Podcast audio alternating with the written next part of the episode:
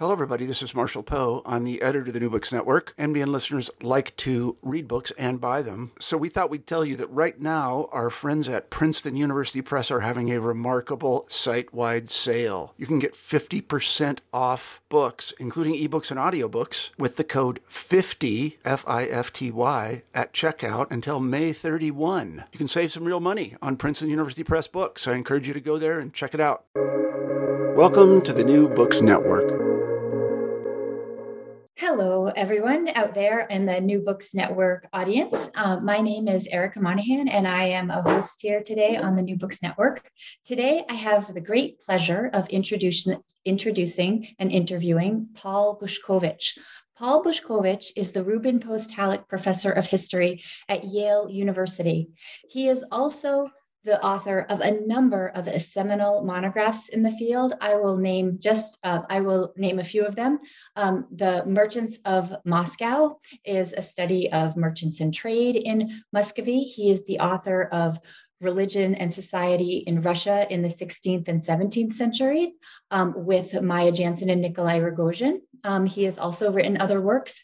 He is the author of a seminal study about Tsar Peter I, Peter the Great, the struggle for power. And in case that heavy tome is, is too much for any, like it is for some of my undergraduates reading lots of things on a, um, on a tight schedule, he also has a shorter monograph, um, very readable, fantastic, called Peter the Great, which is a super um, undergraduate student read. Uh, he is also the author of a terrific textbook, a concise history of Russia, which I also use in my classes. Um, and today we, um, and I should also say he is he has authored countless articles that I won't even name here, edited volumes, and he has also been a mentor and advisor to many of the historians that are now working and producing work on Russian history in our field. So it is really an honor to get to talk to Paul Bushkovich today about his most recent book, which is called, which is out by Cambridge University Press, and it is called Succession to the Throne in Early Modern Russia. Now I'm to, um, so thank you for being with us, Paul. And I'll begin with the first traditional question that is often asked of authors here on the New Books Network. And that is, can you please tell our audience a little bit about your path into history? How and why did you become a Russian historian? Well, that's fairly easy to answer. Um, I guess I've wanted to be a Russian historian for almost as long as I can remember. And I think the reason is very simple. I, in a way, uh, grew up with it. Um, my father went through the First World War, Revolution, and Civil War in Russia and left for the United States at the age of 17 in 1923. So I spent much of my uh, adolescence listening to him telling all of these stories about what happened. Um, you know, he had many colorful stories. The time that they were on a train between Kiev and Odessa, and the Makhno units um, got up to the train and started machine gunning it so the conductor went through the train, told everybody to hit the floor, and they actually that was I think that at that point the area was controlled by the whites, um, and they had machine guns on the roof of the cars and were returning fire. Anyway, they got through that. Nobody, the train didn't stop, and they um, uh, they basically drove away, and the Makhnovtsy gave up. So I heard all these stories, and it was. Um, well, I mean, I was growing up also in suburban St. Louis, Missouri, and it was a little more dramatic than the surrounding um, uh, territory, so to speak. So I thought this was an interesting thing to do. And when I went to uh, college, I was basically where I was going. And I, you know, I ended up at Columbia in 1970 as in graduate school, which at that time um, was quite a place to be. Um, for Russian history. Wow, that is such a remarkable origin story, um, and uh, um, and one shared by Rostov Labanovsky, who um, who appears in, in this book as a, as a character um, around the very start of the 17th century. Um, Thank you for that. With that, let, us get into it. And I'll start with the, um, uh, my next question. Why did you write this book? Um, well, there, it was a complicated story, and it, uh, I think it took too long. I hope that doesn't show in the text, but maybe it does. Anyway, what happened was that I, as you know, wrote this rather long book about Peter the Great, and what I was really interested in is one part of the mechanics of the way the state worked, monarchy.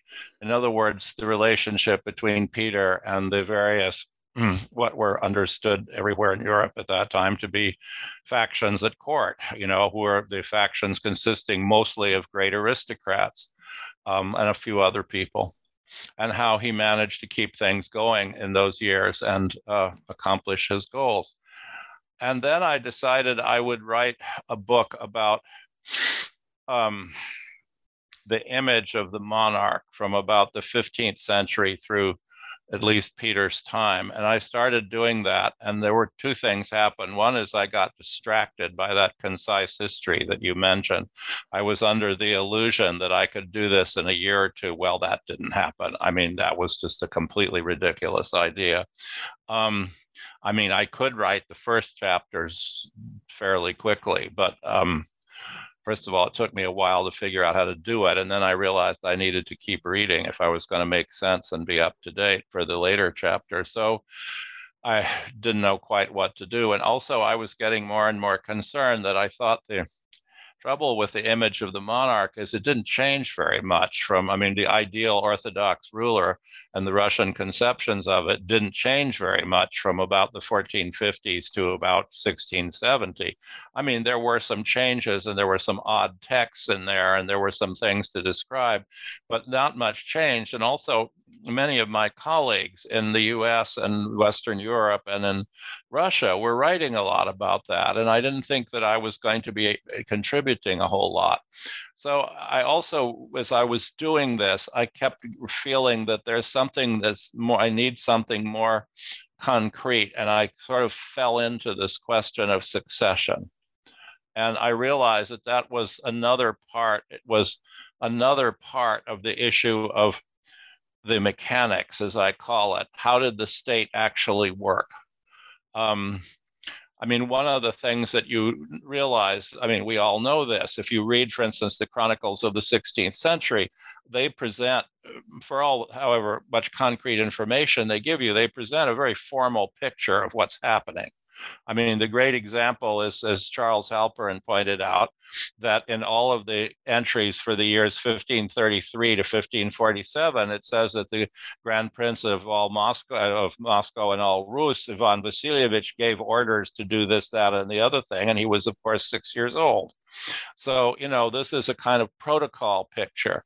And I wanted to know, well, okay, fine. I, that's interesting to know that that's how they wanted to present the, monarch. But I got couldn't get away from the mechanics, and I kind of fell into the succession thing because I realized that the uh, simple idea of primogeniture didn't really fit.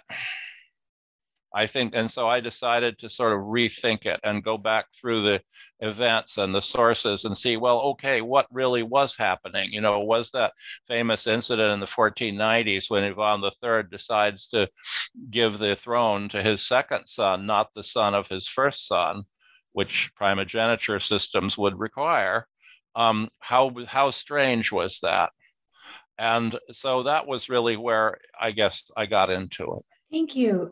Yeah, the, um, and I'll just say I found this such a fascinating read, and it and this kind um, for me, this read was a real combination of almost um, feeling like you're there play by play a bit as events are unfolding and you're sort of bringing mm. bringing to the reader's attention dynamics while also having a very source conscious read i mean it is remarkable the amount of the the the paper trails that you followed and um and when you occasionally drop um this remark about you know there's no piece of paper or something it it it's um it seems to be built on just decades of erudition so I, it really is a remarkable read in that respect now um and and i want to talk about these issues of um, well, one among them primogeniture, but to sort of frame um, a kind of little cluster of questions. So, as I read it in this history, you're arguing that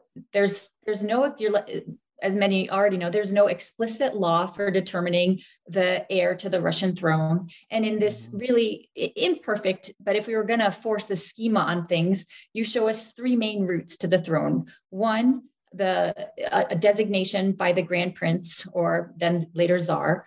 Two, elections, and then three, having the um, uh, having um, the heir explicitly designate the heir that Peter, Tsar Peter I brings about with his succession law in 1722.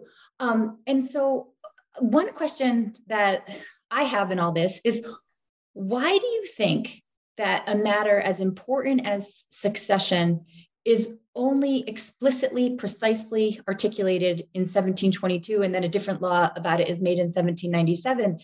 Is it that customs was strong enough? Um, was the matter never was always so immediate that it never seemed worthy enough to be kind of theoretically dealt with um, with the foibles of individual health, et cetera? Um, or were politics so precarious and contentious that that sort of a, um, you know, um, couldn't be settled definitively? Like, why was it in flux through all these centuries when it's such a crucial matter? Okay, well, I think there are several. Yes, that's a very good question. That's sort of the core of the whole thing, isn't it? Um, I think there are two ways to look at this. First of all, um, there's the what you might call there's a legal question, um, and that is that they if you a lot, there's a great deal in Russian law, particularly before the 1649 code or Ulozhenie. It's not really a code, but close. Um, uh, that is left to custom, which is quite crucial. I mean, one of the things that's that's a good example of this is that there's no law describing what is a serf um, there is no, you know, that if you look at these Sudebniki that we are, are the subject of legal historians' work for so many, for now two centuries virtually, um, you find there what is a lot of it is procedural, okay, but then you don't find in most of these things a description of what is inheritance or in criminal law, okay, what's a murder? You know it, it, they don't go into that kind of thing. What you get is a series of complicated cases and then they say in this case do that. And we can deduce what they thought on more general levels but they don't actually uh, explain things. This is a customary it's a system of customary law. So I don't think it's terribly surprising that they don't bother to write this down until Peter's time. Um, I mean, in much of parenthetically, much of Peter's legislation, he's doing two things at once. One is that he, and not just about succession, in all areas, in many cases, he's doing two things at once. One is that he is putting out something that's new. But some of those laws have elements in them that are not absolutely new, but have never been written down. I mean, he has he makes a big th- he made a big thing out of this, and there's you know there's that decree of 1714, which is really an internal memorandum to the officials um, that they have to in the future write down the motivations for the decisions that they make. I mean, if you think about it, nothing was ever written down in the Boyar Duma, and that you know the Senate is supposed to write things down. I mean, not literally. Um, you know a minute by minute account of every words but by and large they do write down what the decisions are and what are what are the motivations so does the Senate. um, so i think there's a problem of customary law that russia runs with a kind of customary law probably longer than was a good idea and you know that's why in 1649 they produced this Sobornoe Ulozhenie, which, as was already pointed out by the 19th century scholars, huge parts of it is just a translation of the Litovsky Statute. Um, and by the way, they don't have anything in there. Um, I think maybe because it wasn't in the Lithuanian statute, or uh, there's very little in that 1649 law code about the Tsar and what he is. I mean, there's that famous first passage about how you can't bring a sword into the palace and the dignity and honor of the Tsar. That's one of the translated sections, by the way. That comes from the Lithuanian Code. Um, but there's nothing about succession or, or, any of the kind of what we would think of as constitutional issues. That's the basic problem. I think the other two, there are other two issues. One is a matter of perception um, which is that we uh, Russian historians, and I mean historians of Russia, not people who are in Russia and Russians, but all of us in US, Europe, and um, America, often have something of a textbook view of Western Europe. And there's always in Russian historiography an implicit comparison. Even if nobody mentions it, it's there anyway. And the uh, idea of primogeniture in Western Europe is, um, well, the difference is that they produce some kind of written document in most countries, but the actuality is much more complicated. Um, and I think that's one of the issues. And the um, uh, so the contrast is not as great as it looks. Uh, finally, the last bit I think is this: is that you're right about asking about the politics. I think that the politics were often rather contentious, and that that had the effect of um, discouraging people from trying to formulate this too clearly. Uh, but also, I think there's another factor this is going to be my last point in answer to this question. There's another factor that we keep forgetting, and that is I say this in the book, but I sometimes think I ought to have put a whole paragraph and sort of put arrows pointing to it. Um, that there's a huge element of contingency here. And that has to do, frankly, with the biology of uh, the pre modern family. Yeah. I mean, eh, you know, there are too many contingent factors um, that, you know, the chances that, I mean, we know all these cases, and there are dozens of them in Western Europe too. I mean, there's a whole story with, you know, Vasily III and Solomonia Saburova. I mean, the woman doesn't have any kids for years. Obviously, uh, there's some fertility problem here. He uh, Vasily gets married to Elena Glinskaya, and boom, then they appear. But if a, also, if you think about it, if a woman has in 16th or 17th century Europe, if a woman has five kids, the chances that you know more than three of them will live to adulthood are very small. Yeah. And yeah. Uh, and you also don't. There are the health problems. I mean, these all these people. Okay, they in some cases they live, but um, you know, look at the Romanovy in the 17th century all right. I mean, first of all, um, Mikhail and Tsar Michael and his wife produce about eight kids, of which um, only one male, Alexei, lives to adulthood, and then five extremely healthy girls. Yeah. Next generation, same story.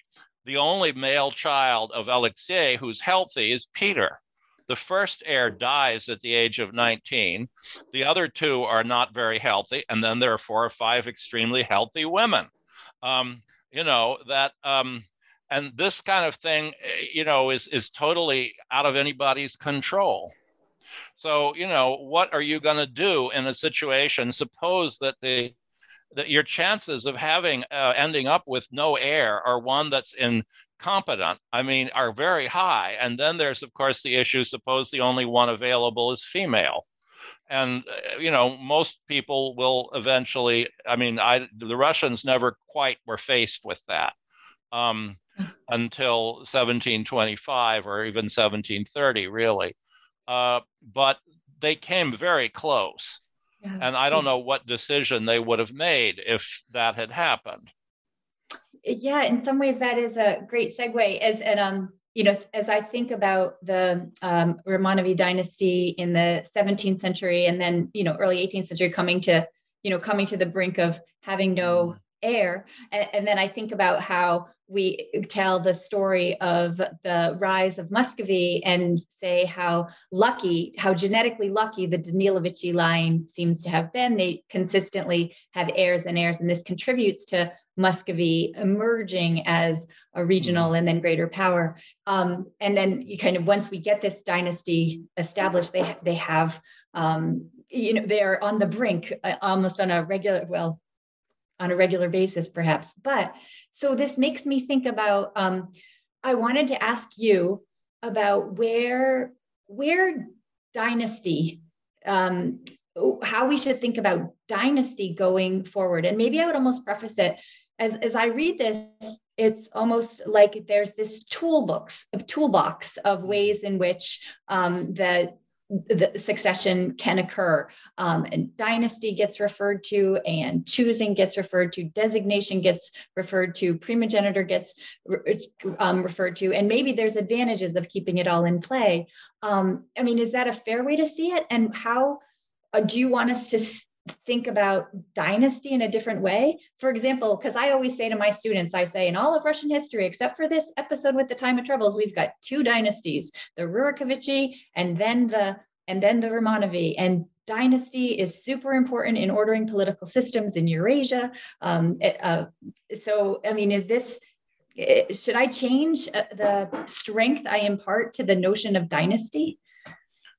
Um, no, I think because the thing is, yes, the dynasties are very important, but I mean, uh, I think that the the issue is that um, it's it's it's you say it's only part of the story, and also they begin to sort of shift in their conceptions and practices about what is the dynasty. I mean, in the medieval period, you know, the, this German scholar Nitsche, who wrote the only book on this question really before mine, and he was trying to prove primogeniture. But what he meant by that is that he wanted to show that they, by the 15th and sixth, early 16th century, that the uh, Rurikovichi, at least in Moscow, had primogeniture as opposed to having the, the possibility of the oldest brother, not the oldest son of the ruler. You know, that's what he was trying to show that they were eliminating the possibility of the next brother rather than the next son. Um, and in that sense, he was right. So that there's a shift to of conception of the dynasty. But within that, I think what they meant I mean, yes, they want to have the dynasty, and you can see in sort of ideological conceptions and things like the Stepennaya Kniga, that's how they present it. But the in other respects, the question is okay, fine, dynasty, Rurikovichi, but um, they don't do so they do some things and they don't do others. And in many of the west european systems if the king dies you sit down and has no sons you sit down with the genealogy and come up with some remote cousin you know who could possibly be the king. Um, i mean i should have said this somewhere but i mean read through Shakespeare's history plays. Look at all that stuff in the Wars of the Roses. If you can keep in your head, you have to have a chart to follow the text because you can't keep in your head whose cousin is what and all the rest of it. Um, but and the Russians never seem to go for remote cousins of the Rurikovichi. It has to be the main line. Second, the other thing is that the Russians in the course of the 16th century you know, I was very struck by those oaths that the various boyars had to give when they were got into trouble for one reason or another and swear oaths of loyalty. That in the course of the first half of the 16th century it moves from being you swear of loyalty just to the veliki knyaz and then it gets to be him and his wife and then it gets to be him and the wife and the children whom god will give. And oh, that's the final formula. That remains into the 17th century. I mean, when the kids are, are when there are enough kids, then they start naming the children. You know, by the time of Tsar Michael, it will say, you know, and to, and they first list all the the male children, but then they list all the girl children. So that you're mm-hmm. swearing an oath in 1640 if you have to, and for instance, for the army, you're swearing an oath to Tsar Alexei, his Tsaritsa, I think it's Yevdokia is her name, um, and Alexei, his heir, and all of those girls. Yeah. Um, so you know you're you're selling you're swearing loyalty to a family, not just an individual.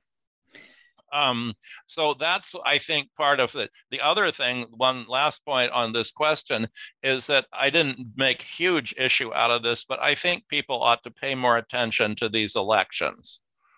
I mean, the election of Boris, I mean, in fact, there are elections during the Smutnaya Vremya, even if they're sort of farcical, but or, or imperfect, shall we say, but they exist. They somebody seems to think this is a good thing to at least pretend to do. And then there's the election of Tsar Michael. Um, you know, what are we supposed to do with this? I mean, we're t- we were taught for generations that this is all about samoderzhavia. Great. What kind of samoderzhavia is it when you elect the guy? Yeah, th- thank you so much. And that is actually, I, I want to ask you more about that. Um, I have I've always found the the election of Mikhail Romanov so fascinating and puzzling, and of Boris Godunov as well. Um, and so, a, a kind of, I have a couple of questions around that. First, just generally in terms of election, when you say election, should I, uh, if I think of everyone present casting a vote, is that an appropriate understanding or is that too narrow of a construction of the word? So I kind of want to ask you just how you want me to understand this izbrani. Um, and then I also want to ask you, I mean, I'm so glad you brought up you, you really make the point in this book that they don't go look for distant relatives of the Rurikovichi. I've always wondered about that. But I've also wondered in this um, fascinating episode of uh, the time of troubles. Um, and for those that don't um, uh, in the audience that might not be familiar with it, I really encourage you to um, pick up the section of in Paul Bushkovich's A Concise History or any number of books that talks about this period of real state collapse. And one question I've had about um, about the time of troubles is why why not get Prince Pozharsky to be oh. the the ruler? He's leading a heroic um, a, he's leading the heroic campaign to oust the Poles. He's somewhat noble. Why not him? Why go for Mikhail Romanov? And um, I mean, was it did, how much do the Cossacks have to do with it? So I'd like to hear you talk about that again, election generally, and then tell us more about these elections around the time of troubles. Well, okay. There, first of all, there are some interesting things here. Um, as I think I say somewhere in the book, uh, the way these elections are played is that, that the historian, whoever it is, all the great names, and myself included in earlier writings, if I'm a great name anyway, but you know, I mean Platonov and the rest of them, um, that they get you up to the story, and then they immediately they say that you know Tsar Fyodor died, great. And then they then they immediately go into Boris's maneuvering for the throne, and then it turns out that we're going to have an election.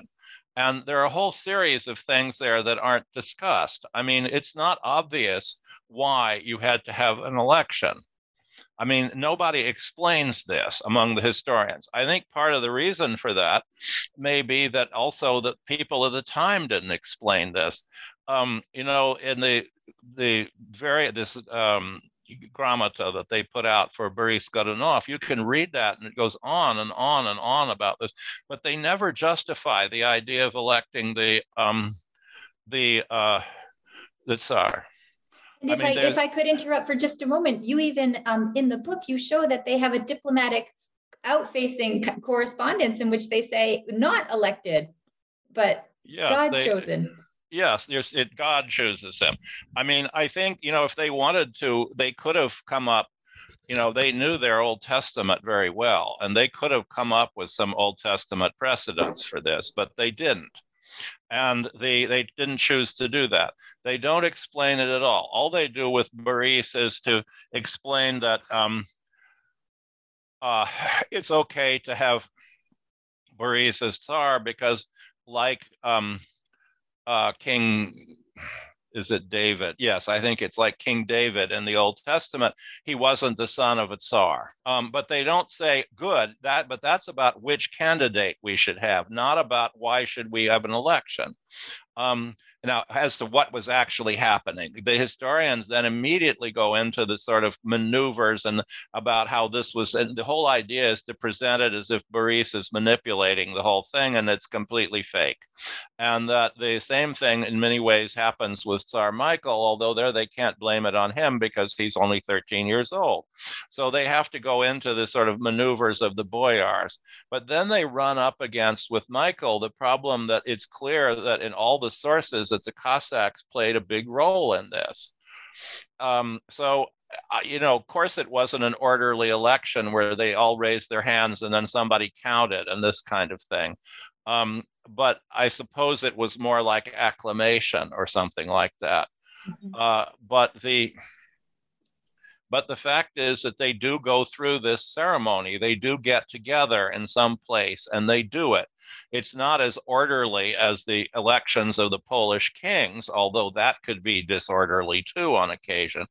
But at least with in Poland, there was a theoretical structure where you were how you were supposed to do it, so that it was if it got out of hand and people started fighting and yelling at one another, it was more clear that this was not a good thing uh, you know, it, it, was there wasn't such a rule, a series of rules in Russia, but they do it. Um, uh, you know, it's not, it's not. Um, I, I don't really offer an explanation as to why my why they choose this. I don't know. What I wanted to point out was that this happened, and that you can't just elide it and say, "Oh well," and but this was a hereditary monarchy with these minor exceptions.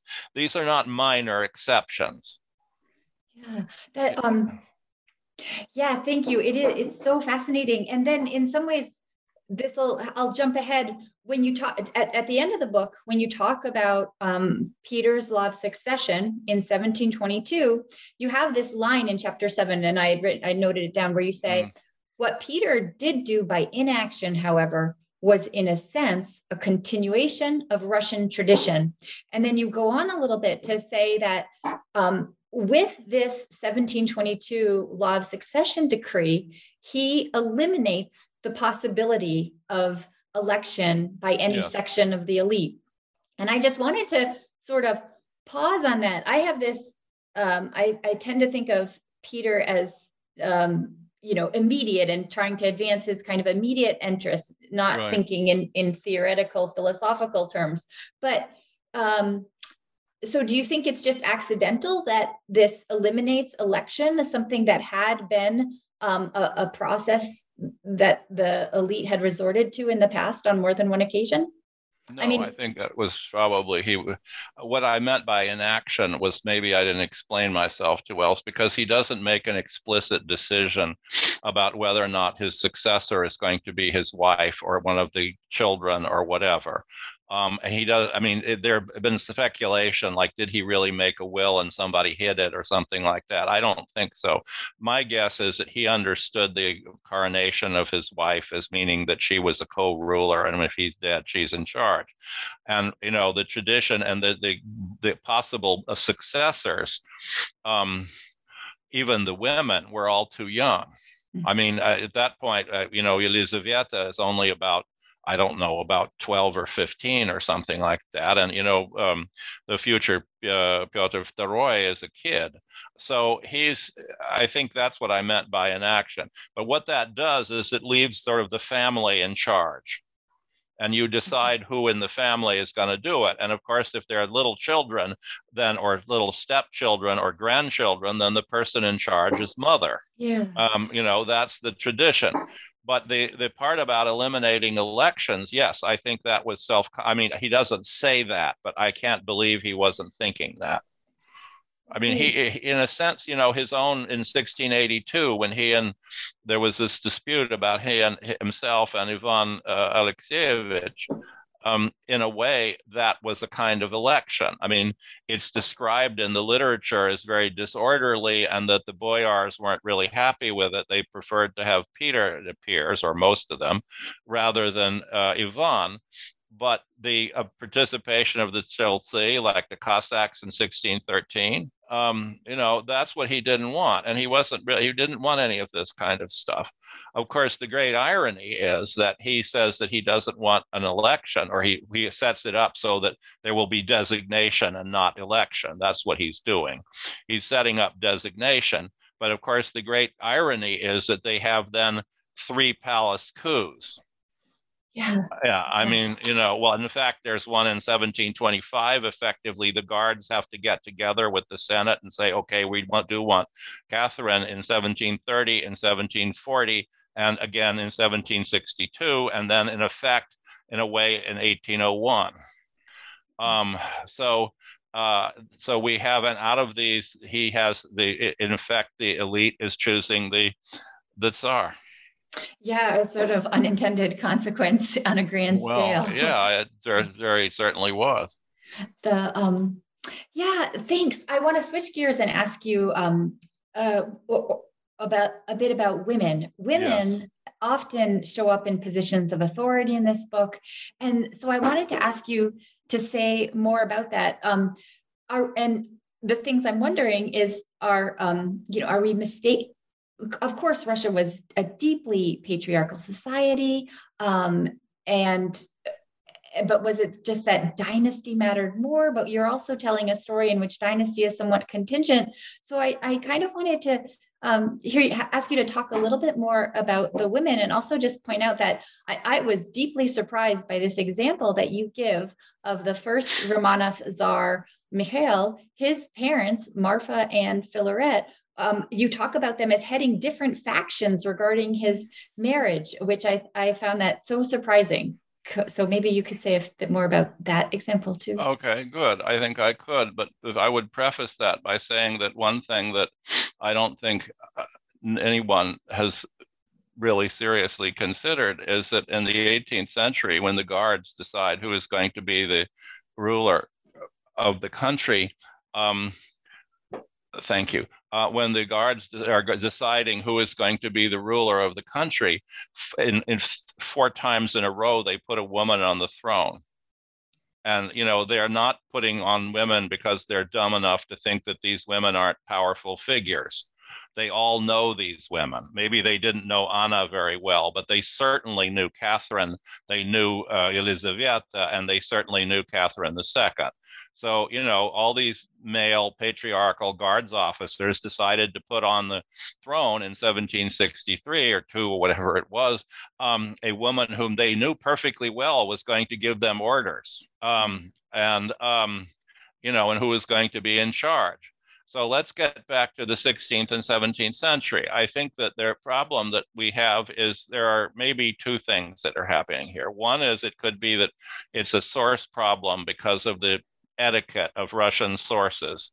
In other words, a version of the story with of the childhood of Ivan the Third, Ivan the Terrible. I mean, that he's at age six said to be ordering soldiers to go to the southern frontier when obviously he wasn't doing that. So maybe they just don't tell you about the women because it's not part of the protocol. That's one theory. The other one is that it's possible that the status of at least the women of the dynasty evolved in the course of the 16th century and that they know that by the 17th century they were more important. Mm. But I think that the source problem is a serious one, and I will, mm. excuse me, I will uh, very try to very briefly illustrate this with the story of the Marfa and Filaret question. The I this is um, I discovered this, and I discovered this more or less by accident. All of the things that I think I've found that were really interesting in my career, I found by accident. Um, it's not because I had this brilliant idea and then here was uh, discovered the source. No. Um, this is the short version. In 1913, one of the Russian scholars published a uh, translation of a document that he had found on a research trip to Sweden, which gave an account of the court of the Russian court in 16, the 1620s. But the first page of it, the document was in German.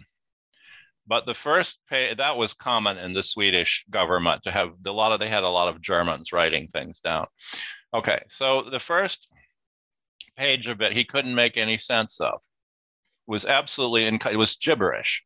And then gradually on the second page, he could see that it sort of formed into coherent German words and sentences. So he, that's like, okay, but he, and he, he couldn't figure out, his guess was, which was wrong, was that the, it had been copied by a clerk who had been given a document in Swedish that was to be translated into German for some purpose, and that he couldn't read the Swedish handwriting.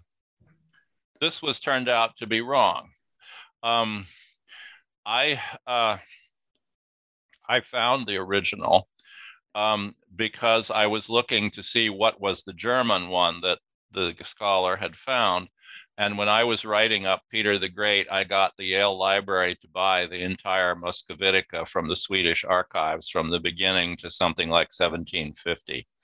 Hmm. Um, so I went down there and I um, uh, looked there, and right next to it was another document and it was not in Swedish, it was in Dutch. And I remembered from my infant days as an economic historian having to read write that book about the Moscow merchants.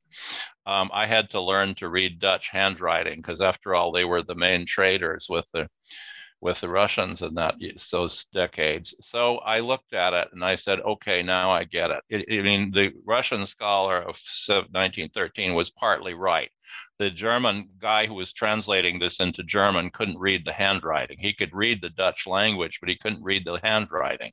I don't know why he didn't go back and correct the first page because he must eventually learn.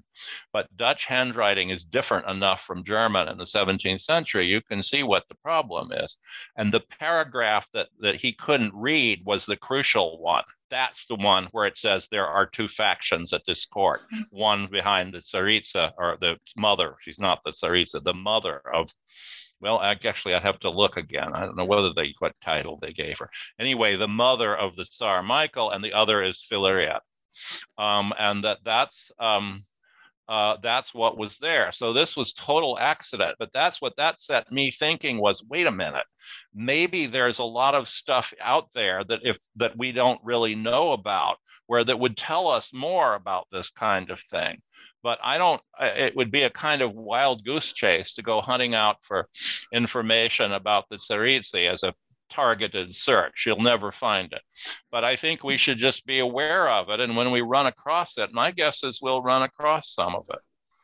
Yeah. You know, Isolde Thyrêt was worried about this. She was not convinced that the idea that Irina Godunova and then later Boris's wife were total zeros and were simply baby machines. I mean, she just couldn't quite believe this, but um, uh, people didn't, she couldn't convince anyone, but I think she was right. Her instinct was correct.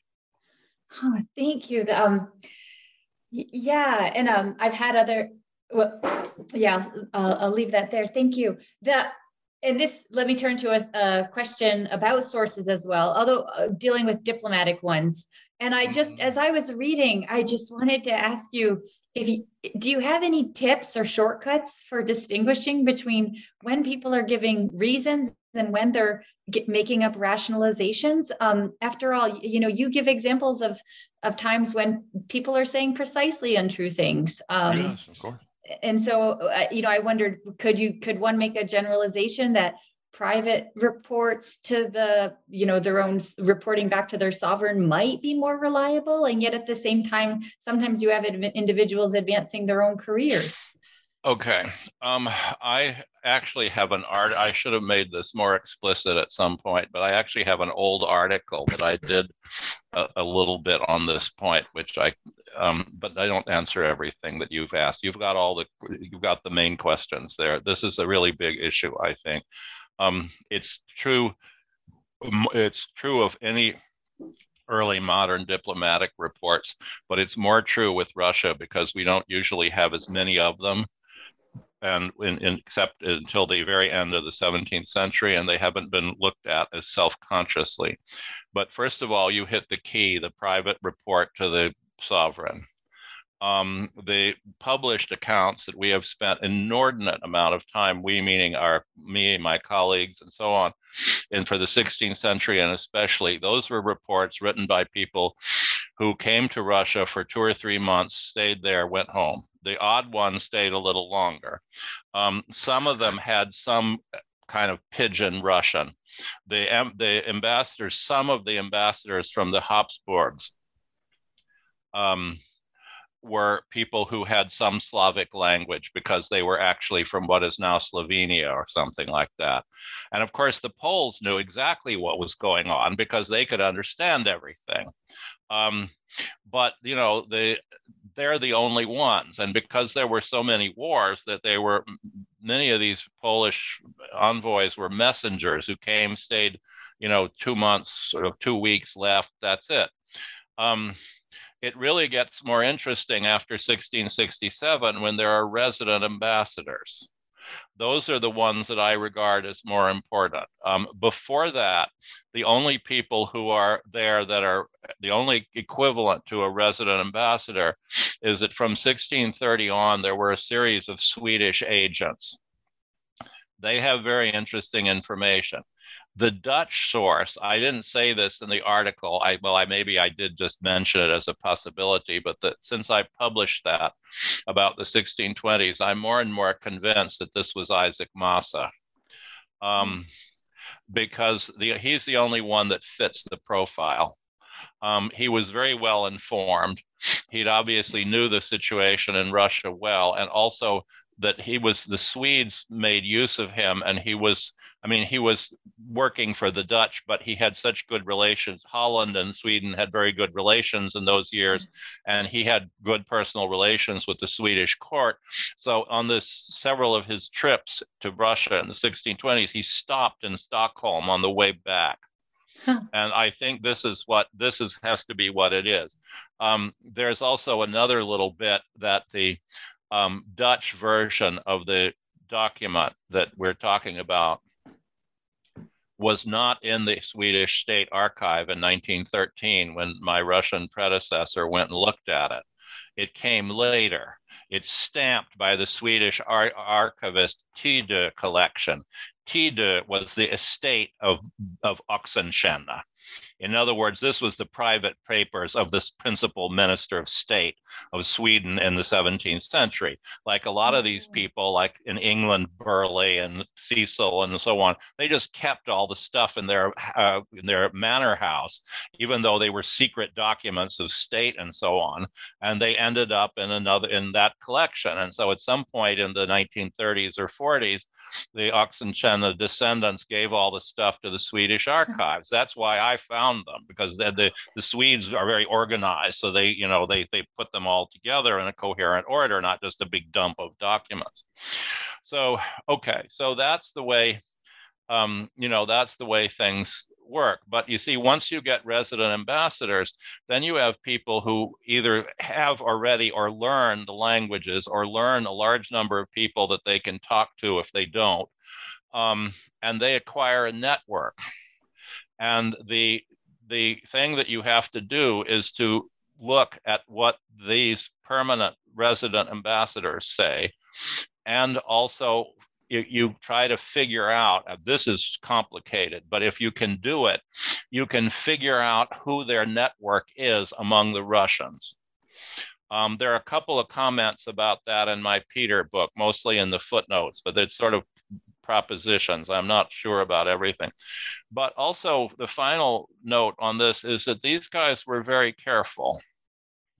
I noticed that all of them in the varying languages that they wrote, wrote used a somewhat similar vocabulary. Um, they will say something, the most reliable situation is this I spoke to X, which could be Peter himself. And we had a long conversation about this, that, and the other thing. And this is what he told me. Um, the best example of that is the long conversation that Peter had with the Danish ambassador about the after the death of Louis XIV about succession in France, where he at two or three this is this is 1715, so this is you know seven years before the succession decree. He outlines what he thinks about this. Um, second, the second, that's the most reliable. The second one, most reliable, is something like this. Um, I have been told by a named person that this is the situation. Next second. I have been told by a trusted source, unnamed. Then it goes to, um, I have heard, or there is a rumor. Mm. Um, so these guys were pretty careful because, you know, they knew that back home in Copenhagen or Vienna or whatever, the um, uh, people were reading these things and not just some low level clerk. Um, and they were, hmm, excuse me, and they were, um, they needed to know what is this based on? Is, is this is this is our ambassador telling us this? Is this a rumor, or did he hear this from Menshikov or Peter? Yeah. No, I mean, of course, Peter could say something that's you know or deceptive to to you know to because he wants them to think something, but they're smart enough to think about that, you know, back home. They do that themselves all the time. Yeah. Uh, thank you. You know, along that line, I am. Um, I want to actually. I want to say to all our advice, um, all our listeners. I really encourage um, people to read this book because there's so many just fascinating stories about the diplomatic interactions, the attempts at the marriage arrangements that happen and don't happen, and and the ins and outs of this. And you really, you know, take take us through it in a way that is is so worth reading. Um, but I know, but I know you, your time is, is, is limited, so I want to encourage people to read it. But while I do have the opportunity to interview you here, I'd like to ask a, another question, kind of about sources and research. Yeah. You you have been in your post that you're in now since 1975. Your yes. career has spanned a time in which ah. technology has has come into all of our lives in a mm. in ways that no one in 19 or certainly you probably weren't imagining in in mm-hmm. 1975 and i was wondering if i if you could reflect a little bit on um i mean we all I, I want to ask you if you could reflect a little bit on um, how your research and writing processes have changed with the um, advent infiltration of all this technology in our world and um, and also if you have you know how is technology changing the way in which we do our history work or what we're in dialogue with. I'd be so if you had any kind of thoughts thinking you know you started you wrote your first book probably by hand um, hand and typewriter Type, before with personal. a typewriter. No i never did it by hand. My too, my okay. handwriting wasn't very good even to, for me to read. No i typed it. Um, uh, yes in those days you typed it out you had a made a type script and um, then you put in hand corrections as clearly as you could and then you took it to a person who made a living by typing. They were mostly middle-aged women. They were terrific.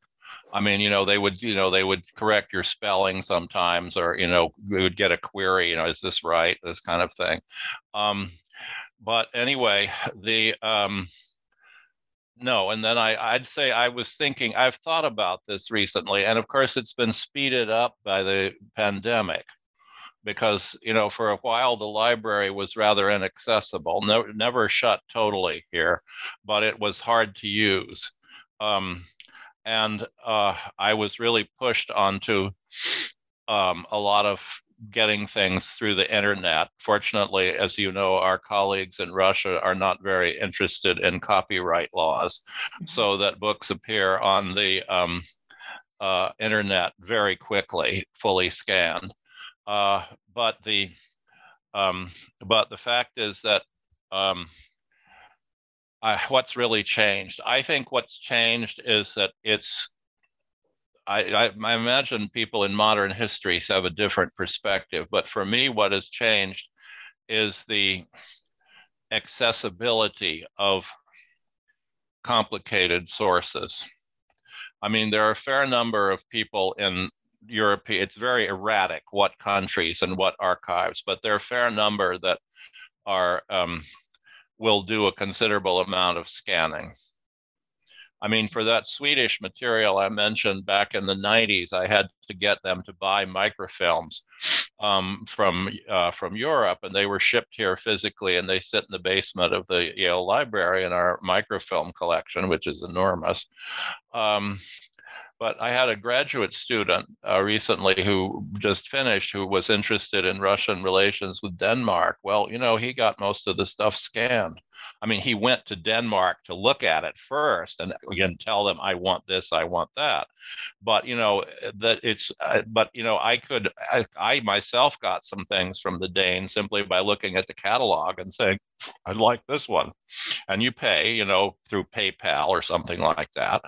I've gotten things from GIM, you know, which used to be a tremendous problem in the old days. Um, I mean, not after about 1980, but in the Soviet period was a problem even for the local scholars, much less from abroad.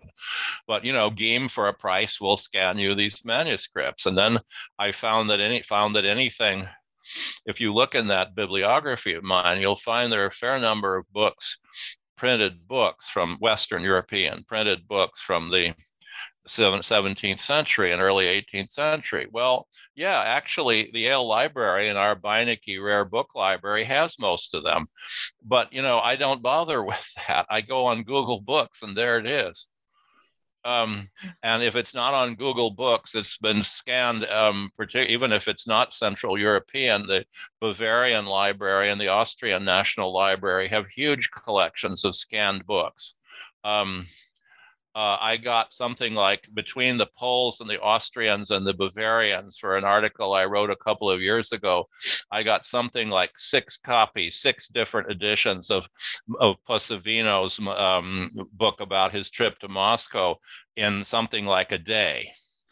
I mean, um, and that's including going and having a cup of tea and you know taking a walk around the block. I mean, it, you know, it it's not like I spent a whole day in front of the machine. Um, but that changes things very radically and it's possible to be uh, it's possible to be very quickly very erudite in a degree that i couldn't possibly have imagined 30 or 40 years ago. Um, the downside of that other than that it means that i don't get enough exercise because um, i'm sitting in front of the computer too long is that uh, it's you get you have to think about information overload. Yeah. You know, you know, what do you where do you stop? I mean, you can't um if you can, you know, what you can't fool with six editions of some 17th century tract that's not terribly important to your um, work, you can get very easily distracted with this. Um, and, you know, of course, some of it's hard to do. I mean, reading uh, manuscript on microfilm, I'm sorry, on scans is not always the best thing. I mean, um, some of those GIM manuscripts that are written in Ustav and with nice black ink and beautifully photographed, those were easy to use. But, you know, the, the scribblings of some Danish clerk, I mean, you know, or for that matter, Russian clerk, that can be a little more complicated and it's harder to do than when you're actually sitting there looking at the document.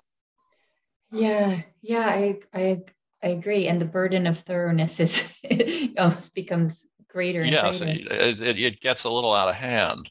Yeah.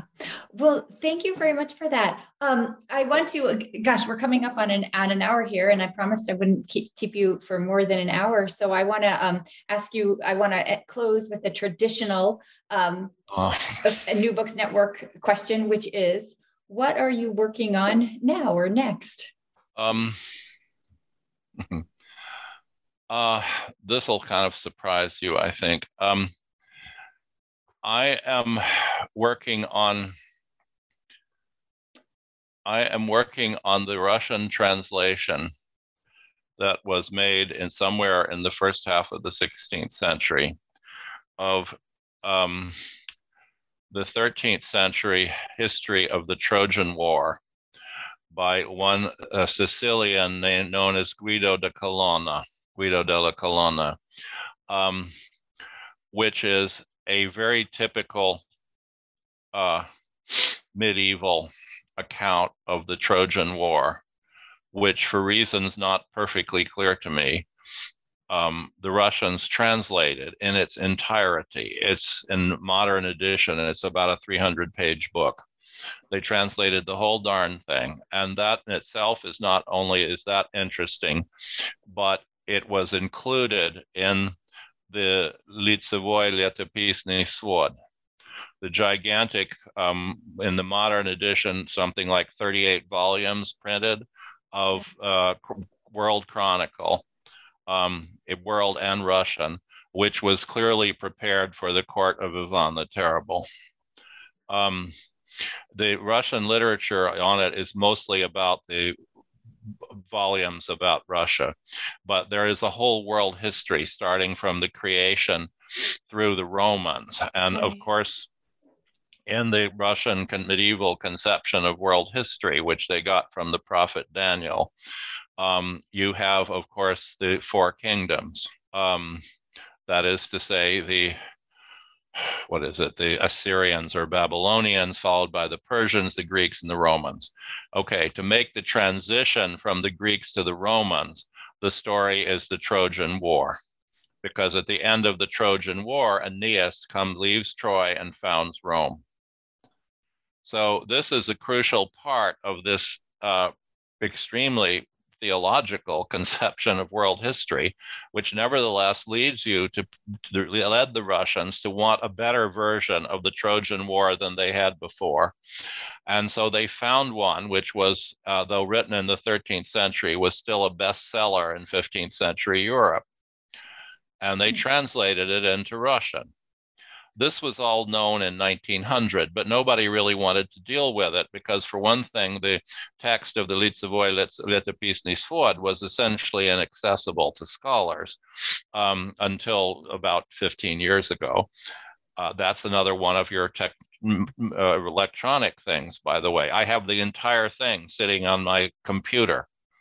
Uh, I can tell you if you want to know, you want to download it, you go to a site called runiverse.ru and it look up under L for Litsevoy Svod. It's all there.